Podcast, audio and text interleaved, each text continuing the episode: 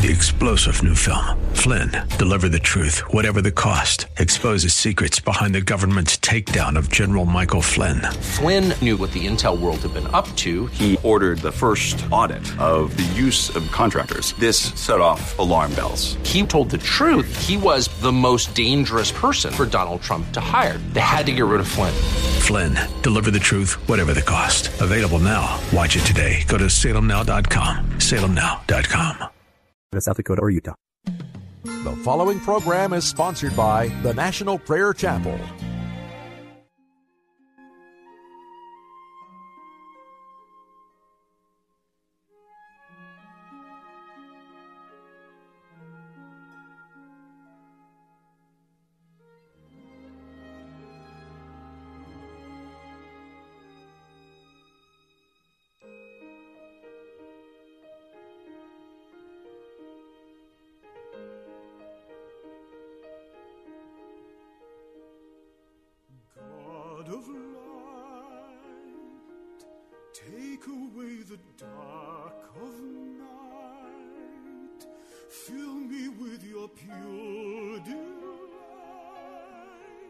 Touch me with your hand,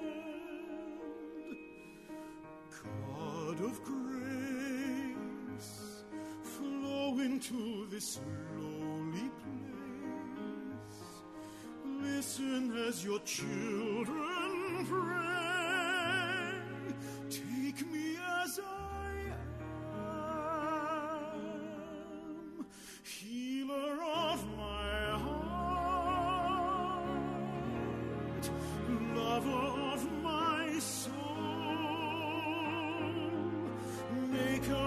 the stars, the earth, the sky, come and make me whole.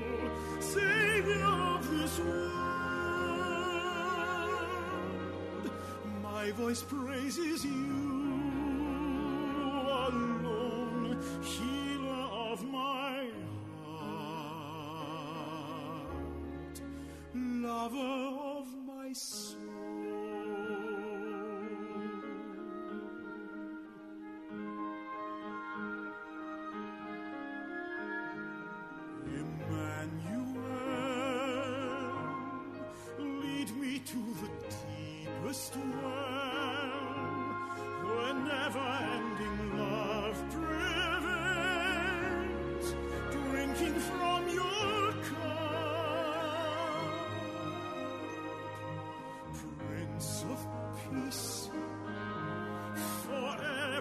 Inside of me, keeper of eternity, oh Lord, revive me with your touch, healer of my heart, lover of my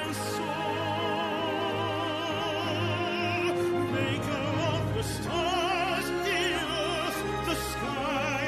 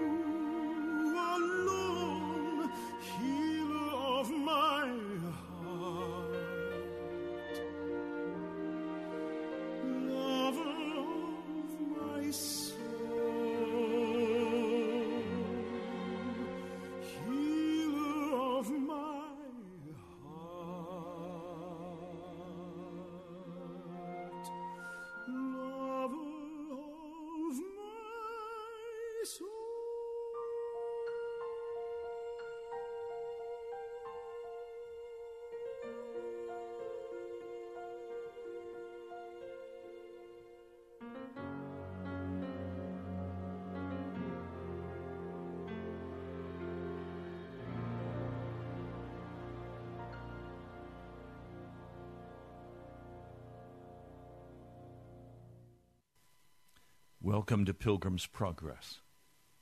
I'm Ray Greenlee from the National Prayer Chapel. The last several weeks have been extremely difficult for me. I've been in, frankly, great agony of heart. I don't usually talk about myself, but sometimes I have to stop and talk about what's really going on in my heart, my life. And it's been very difficult these last weeks.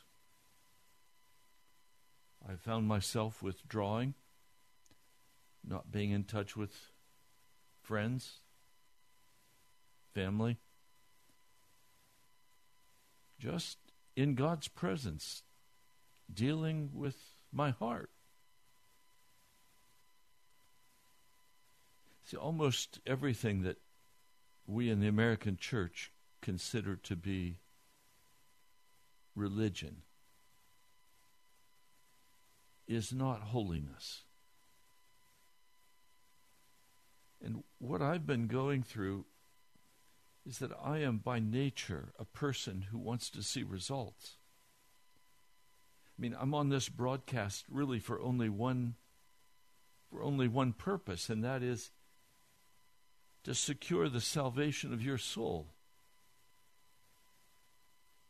When I see little to no evidence that that's happening, I begin to say, Lord, why am I doing this? If I don't see result, then why do it? I'm result-oriented. I'm driven by accomplishment. And part of the agony of my soul has been the Lord pulling me back, pulling me more into His heart, and I want that. I want that with all of my being. But I'm having, frankly, a difficult time adjusting to a life of waiting upon God, of waiting. You know, I want to say, look, let's just go do it. But, well, let me read it for you. John 15, remain in me and I will remain in you. This is John 15:4, the Gospel of John. No branch can bear fruit by itself. It must remain in the vine. Neither can you bear fruit unless you remain in me. I am the vine, you are the branches. If a man remains in me, and I in him, he will bear much fruit. Apart from me, you can do nothing. Whoa, have I proven I can do nothing? And for me, that's incredibly painful. Because by nature, I am a producer. I want action. I want to go, go, go. And the Lord is saying to me, stop, stop, stop. Wait. I'm not bearing much fruit for the kingdom of God. Now, I don't know that in reality because I don't know what's happening on the broadcast. But in my heart, I don't feel as though I'm producing much fruit for the kingdom of God. And that's all I want to do. I want to produce for God, for the kingdom of God. So I've been going through a very difficult time of self-examination and self-questioning. Why am I doing this? Is it worthwhile? Is it worth the investment of time and money? How do I handle simply waiting on God? How do I justify eating food if I'm not producing? Well, in this struggle last night, I began to see something. I began to see that God is doing something new in my heart. He is bringing about changes in my spirit. And part of that change that He's bringing is a recognition that not only can I not do anything without Jesus, which I have known, but that my primary ministry is to Jesus, and that I've also known. But it's one thing to know something intellectually. It's another thing to know in the spirit, in your heart, in your inner being. I live in a culture that is so utterly oriented to flesh, to doing what man can do, to being productive. I'm so oriented to, wow, I've got to get it done. Get her done. Get her done. And part of what I've discovered in the last weeks again and again and again, my focus needs to be only on Jesus and not on me, not on my feelings. They're deceptive.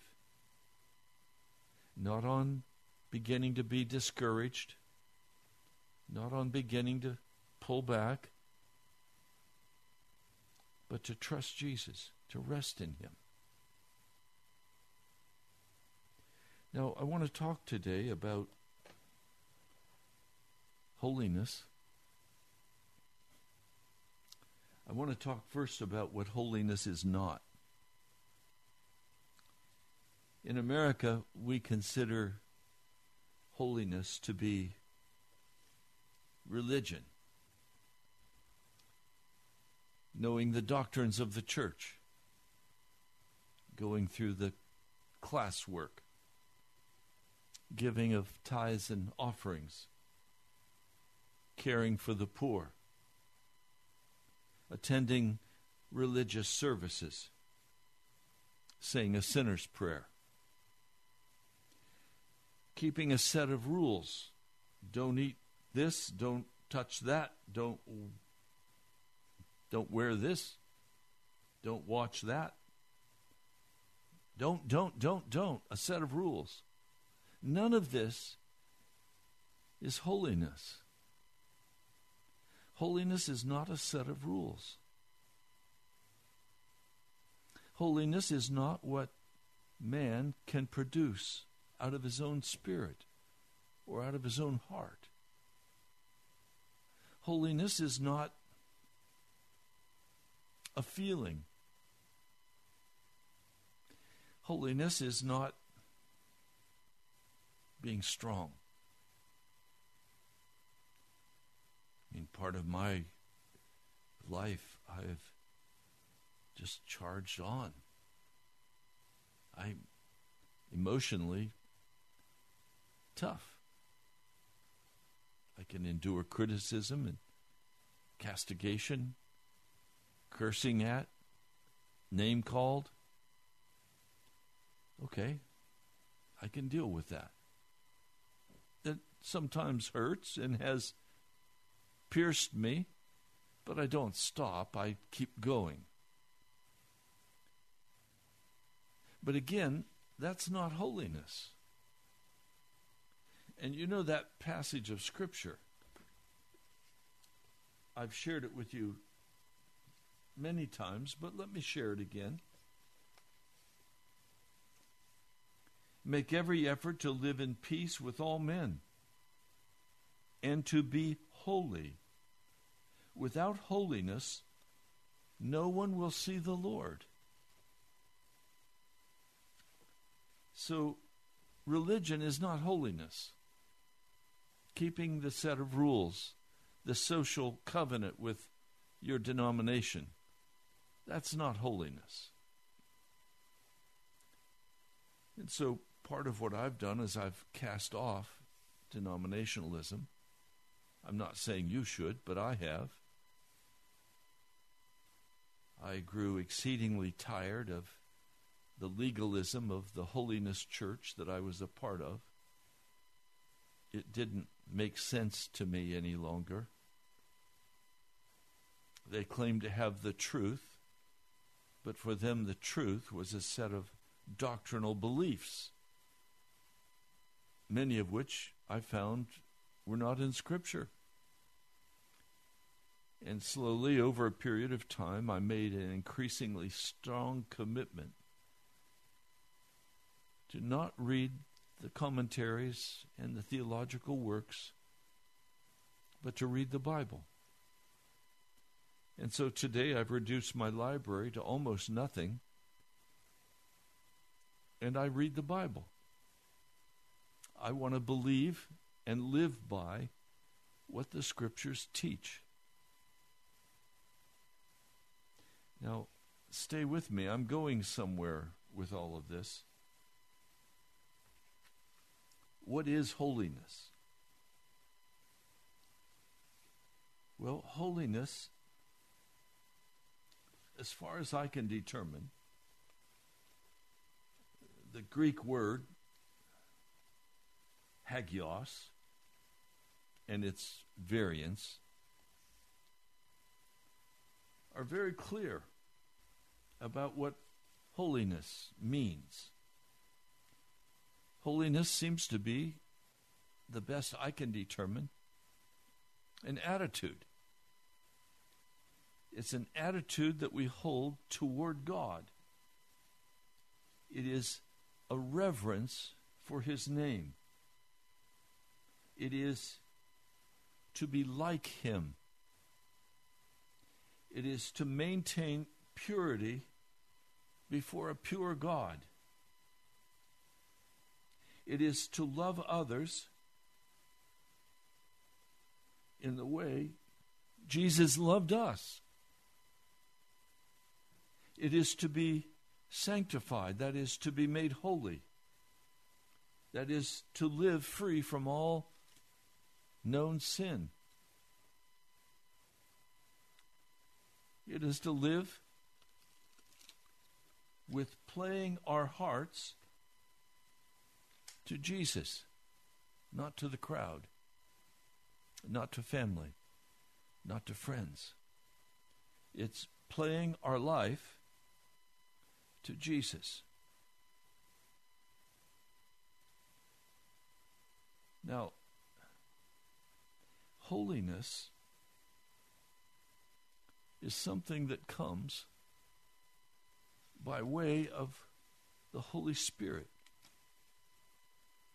You cannot be made holy in any way except by the Holy Spirit. Romans 6:22. But now that you have been set free from sin and have become slaves to God, the benefit you reap leads to holiness, and the result is eternal life.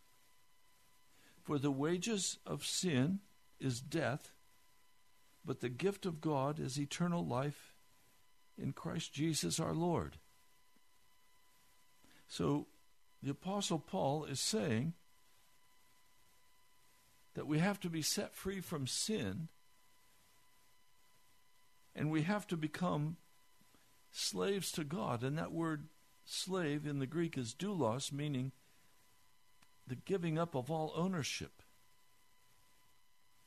Ownership of money, ownership of self, ownership of life. And part of where I've been agonizing in the last weeks has been at this issue of a deeper giving up of my life. I can say, I don't own my life. And that's true, I don't. But it's another thing to really get a hold of that emotionally, in my spirit, and know that I belong to God. Now, we see things happening in our culture. We're supposed to be wearing a mask everywhere we go. And it's very clear from all of the intellectual and scientific information that a mask is utterly useless in blocking any kind of virus from attacking you. So why are we wearing masks if the finest doctors in the nation are saying it does no good. Well, the reason we do is because we don't want to cause trouble, and we want to be in agreement with others. I walked in a store yesterday and just was unconscious and did not take a mask with me, and immediately people in the store began to object to my being there without a mask. And they kindly gave me a mask, and I apologized and said, "Thank you, I'll wear your mask." I call it a face diaper. Okay. But now, what is our attitude? I finally had to take the attitude that said, I'm not going to cause other people to stumble. And according to Scripture, if I, in my freedom, do something that causes others to stumble, stop doing it. Paul is speaking specifically about the eating of meat. And he's saying, if one man eats only vegetables and he's offended by your eating of meat, then stop eating it. Okay, I get that. But then they come to other issues like, okay, we're going to take away, President Biden says, we're going to take away your Second Amendment rights so that you cannot defend yourself or your family. Well, we know from what happened in Armenia, we know what happened in a number of different places. I won't go through them all. Where people who gave up their firearms were then killed by their governments in genocide. Now, what's the Christian's attitude toward that? Well, there are some things I can do and there are some things I can't do. I can wear a mask so I don't offend. I can't give up my Second Amendment rights because I believe God has given us the right of self-defense. I'm not saying you should think that, but I'm speaking about an attitude here. Holiness is an attitude. And part of what I've been going through over the last weeks is a struggle in my soul over simply waiting on the Lord. I've been saying, Lord, I've walked this walk now for many years. I know I can trust you. I know you will come, or you would not have told me to wait upon you. But I feel utterly useless in the waiting. So how do I deal with that, Lord? How do I joyfully accept non-productivity? How do I joyfully accept being totally dependent for my food and my rent, my expenses? How do I be totally dependent on God for all of that and simply wait on God? Well, this question of holiness answers that.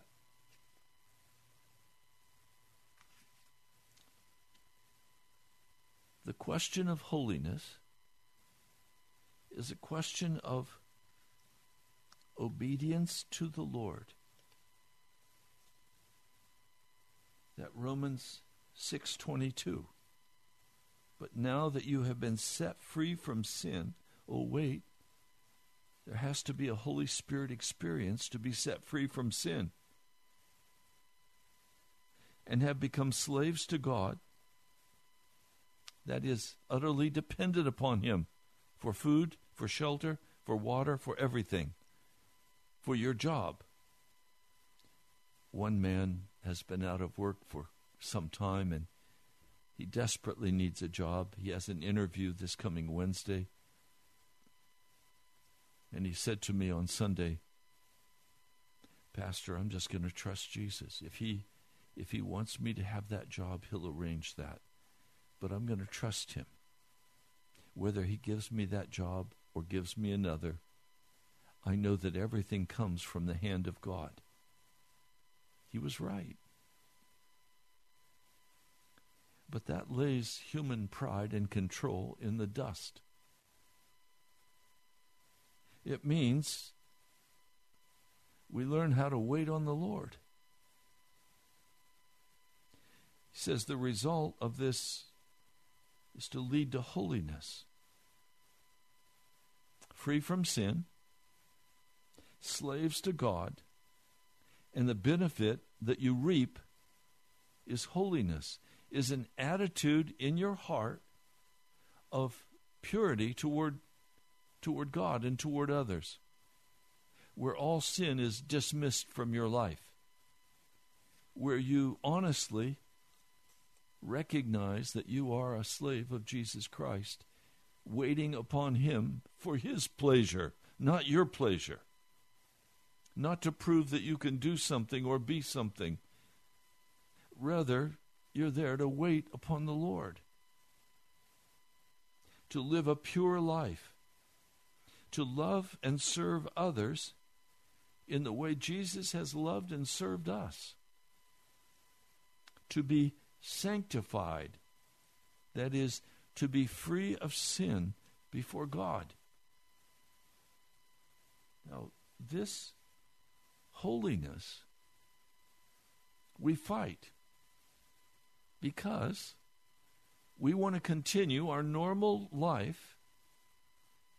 We want to go to our comfortable places, whether it be a church or a coffee house, whether it be shopping, whether it be going to work and doing what we are accustomed to doing. We want our schedule and we want our regular life.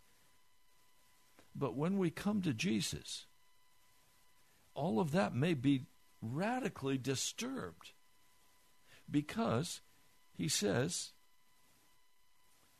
after you've been set free from sin,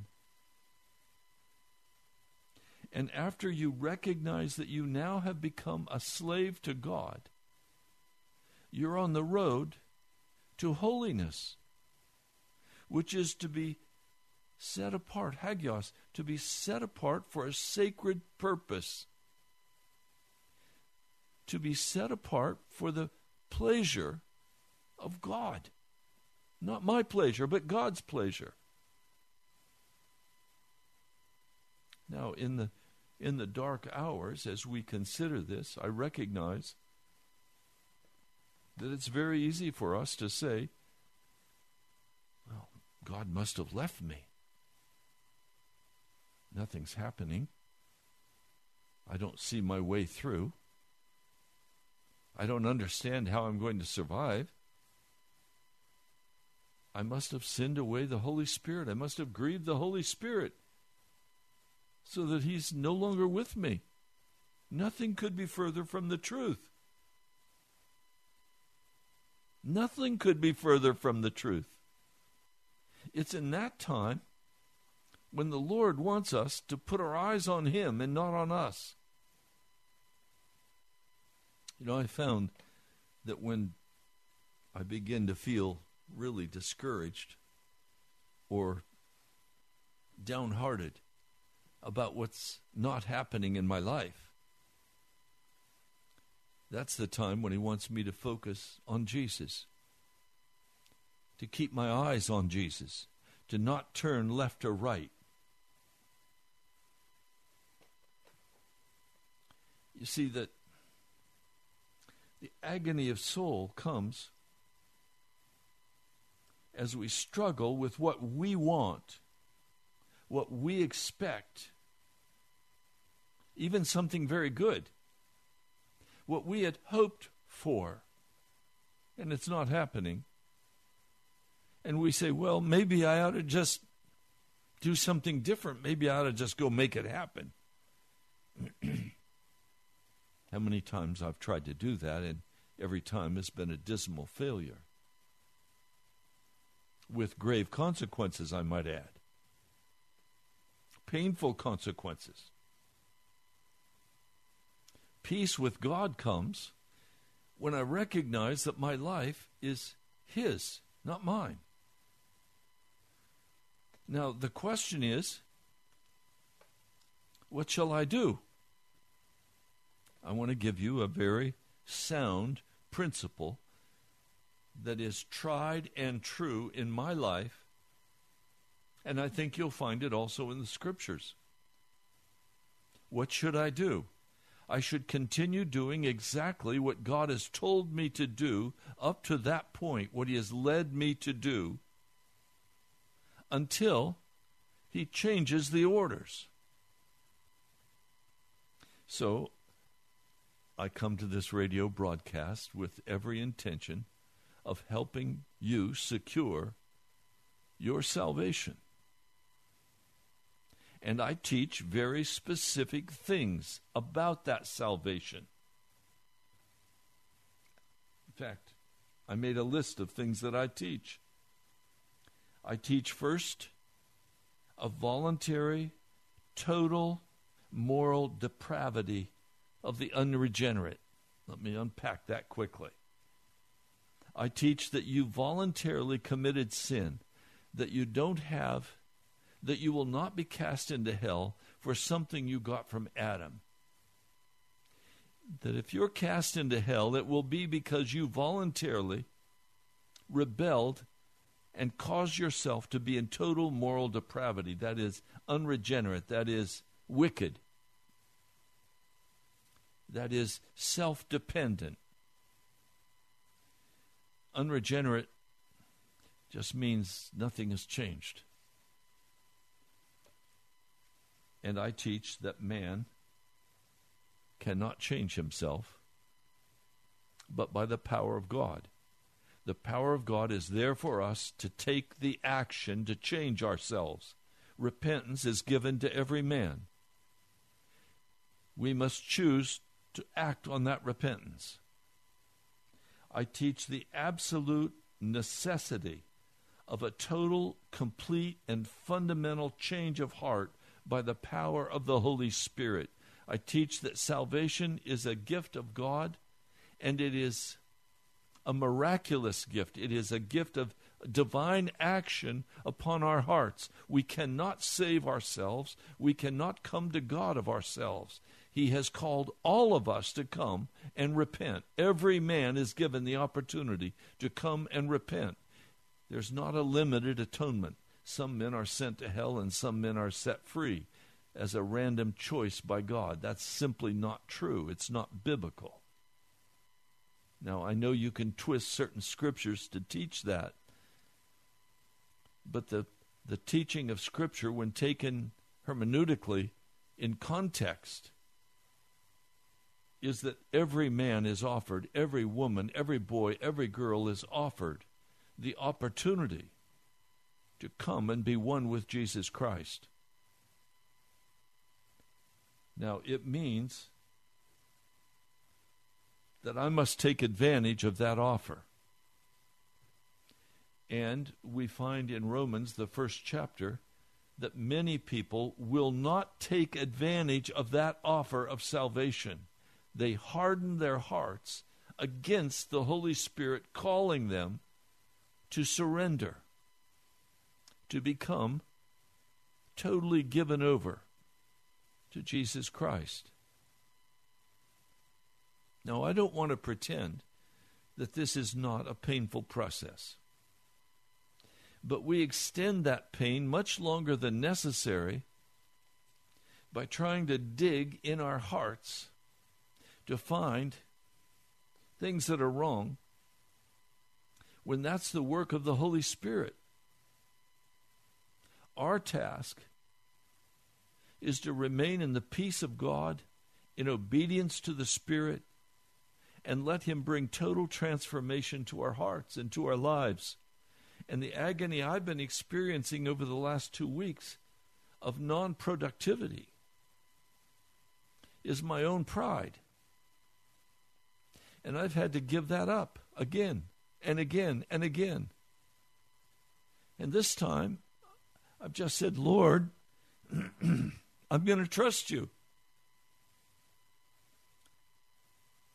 I see others raising up great churches. I'm saying, Lord, how come? Why can't I? I know the answer. The answer is very clear. Those churches are filled with half-converted and pagan people, spray-painted with Jesus, but pagans at heart. Religious people, but not sanctified people.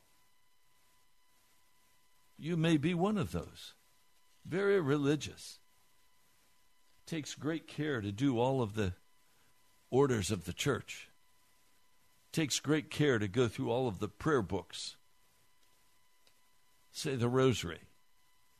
All manner of religious things that you do. But they have nothing to do with holiness or with salvation. There is a coming in our hearts where we begin to recognize the lordship of Jesus over our lives. Now, the old-timers prayed through on that. It might take them a day or 2 or 3 days, but they finally came through in great victory. Today, many of us want to take months and years and feel bad. Can I say something that might offend you? Some of you want to feel bad rather than be made righteous. You're more comfortable when things are feeling wrong and bad. And so the joy of the Lord is not in your heart. Fear is in your heart. Dread is in your heart. Judgment and accusation against yourself or against God is in your heart. Because frankly, you're more comfortable being miserable than you are being happy. That's not a very good testimony about Jesus, is it? My heart is exceedingly happy in Jesus. But I've not expressed that very well over the last couple of weeks as I have kind of withdrawn from friends and family and just stayed in my cave and agonized with the Lord over my non-productivity. And I finally have come to recognize that, again, that's pride. And I've had to walk away from it and say, Lord, it's okay. It's your kingdom, and it's your power, and it's your work, and I'm here to help you in any way you ask me to help. But it has to be by your Holy Spirit. I can't follow what I think. I have to follow what the Holy Spirit thinks. And I tell you what, I talk with a lot of Christians who say, Pastor, I'm not doing anything for Jesus. Well, why aren't you doing anything for Jesus? Is it because you're stubborn and rebellious and won't do what he's asked you to do? Or is it because you don't think loving Jesus and prayer life are sufficient? Now, I tell you what has happened to me over the last days. I have had to move more and more deeply into prayer. I was up late last night. All evening, in fact. All afternoon. Crying out to the Lord.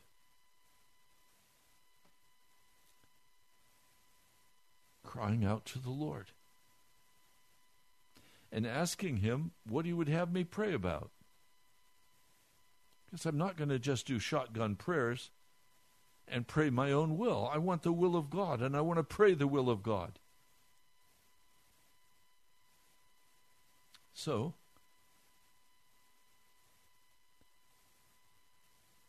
my praying is literally ministry to Jesus. and I don't have to see anything that it does or does not accomplish to know that it was worthwhile.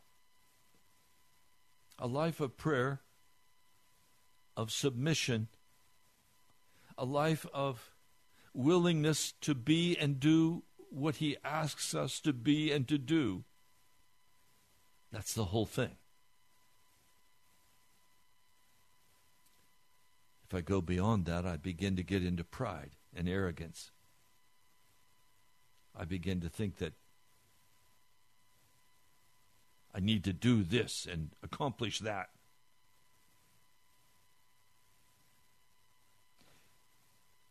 Now, I want to come back to what I teach. I teach also the complete and total atonement that Jesus Christ did on Calvary.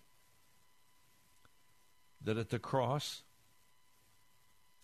everything was accomplished for me. It is literally a finished work of atonement at the cross. All the provision was made, but my past, present, and future sins were not forgiven at the cross. My past, present, and future sins must be given to Jesus now. In other words, Jesus made the provision at the cross to wipe away my sins, to forgive me, for some of you to be justified. He did that at the cross. But I have to appropriate that into my life. I have to choose to repent before God, and He gives me the ability to do that. And I must agree with Him regarding my guilt and my sin. And as I agree with Him about that and ask Him to please remove that from my heart and my life, breaking every bondage, He breaks that bondage and He sets me free in the present time. Now, the reason I'm saying this, pardon me, in the way I'm saying it, some of you have been taught a lie that all your past, present, and future sins were forgiven at the cross. Now, what that means, literally, is that you can never lose your salvation. And so you're welcome even to take the mark of the beast, because all your sins were forgiven. And you need to survive, and your family needs to survive. Wrong. We live a life now of holiness. We live a life now of total, complete submission to Jesus. And that comes to us only through the power of the blood of Jesus as it is administered to us from the heavenly sanctuary, where Jesus is now in the temple above, which is the command center for the salvation of men and women and children. Now, as the Holy Spirit brings that to us, He ministers to us the truth and the power of the blood of Jesus. I preach also the divinity of Jesus, that He was fully God and fully man, that He lived a perfect life. He died a perfect death of atonement. He was raised in resurrection power. Because of that, I preach repentance, and I preach faith, and I preach His mission. The mission of Jesus Christ is to secure your salvation. That's His cry. That's His heart. What are you on the earth for? The answer for me is very simple. You're on the earth because Jesus chose to give you an opportunity to be a part of His kingdom.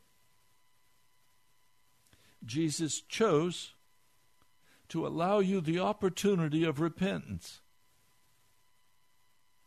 So Jesus' mission is a salvation mission, a mission to save us from the power of the devil And to me, that includes healing of the body as well as the spirit. The restoration. Now, some of that we'll experience here. Some of that we won't experience in this body, but we'll have it in the next body. These are the basic teachings that you hear me deal with day by day. But at the very heart of this is this question, this amazing question of holiness.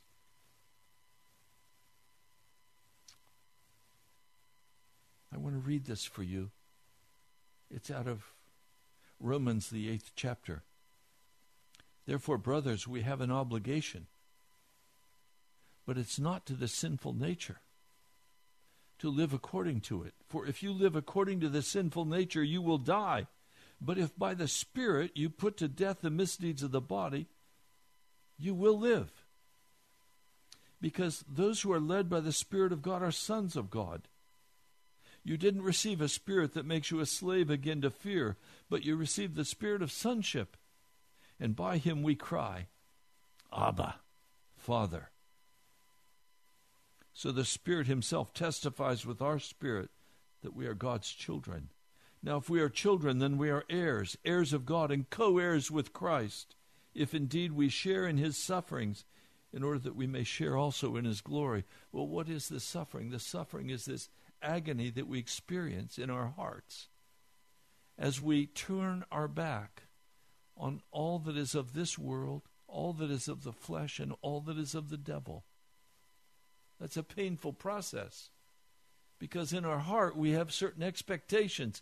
That's why, again, I've said to you, I've learned a fundamental principle, and that is you continue doing what you're doing now at the call of the Spirit until he gives you orders to change that.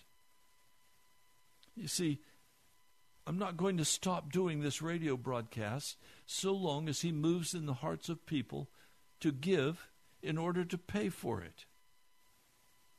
Of course, if I can't pay for the radio, I have to go off the radio, and I would say at that point, it's because the Lord has said, you're finished with that. You're no longer going to proclaim the gospel to the people in this way. You're going to do it in another way. And I'm good with that. Yes, I'm good with that. Some of you are wondering, should I stop doing this? Should I leave my job? Should I change this or that? No. Don't stop. Don't change. Continue doing what you're doing, because that was the last place God called you to be. And you wait on God to give you the instruction for the next step. And you see, agony of soul happens when we say, okay, I know what I want to do. As one man said to me, Pastor, you live by faith. I love your testimony. I think I'm going to do the same thing. I'm going to quit my job, and I'm going to live by faith, and I'm going to let God carry me. Wrong. I said, brother, if you quit your job, you'll be evicted from your house. You and your family will be homeless, and you will be in dire straits. He said, well then, how did you make the decision to do what you're doing? I said, I didn't. The Lord did. He told me to do it. It was very clear. The direction was absolutely clear. In other words, what I'm saying is, this agony of spirit comes as we turn against what we think God wants us to do, or what we want, and we wait on God and we submit to him, because that's where holiness begins to emerge in our lives. In the tough place of discipline of God, where he says, you're not on your own. You were bought at a price. You belong to me. You are not your own. You belong to me. I bought you. So, I have a question for you. Have you secured your salvation, or have you simply secured your religion? Following a set of doctrines, the directions to do this and don't do that, and you feel like, okay, now I'm saved? Or have you utterly given over your life into the hand of Jesus and understood that what he first wants from you is your total and absolute commitment to worship him, to walk in the joy of his presence, and to trust him?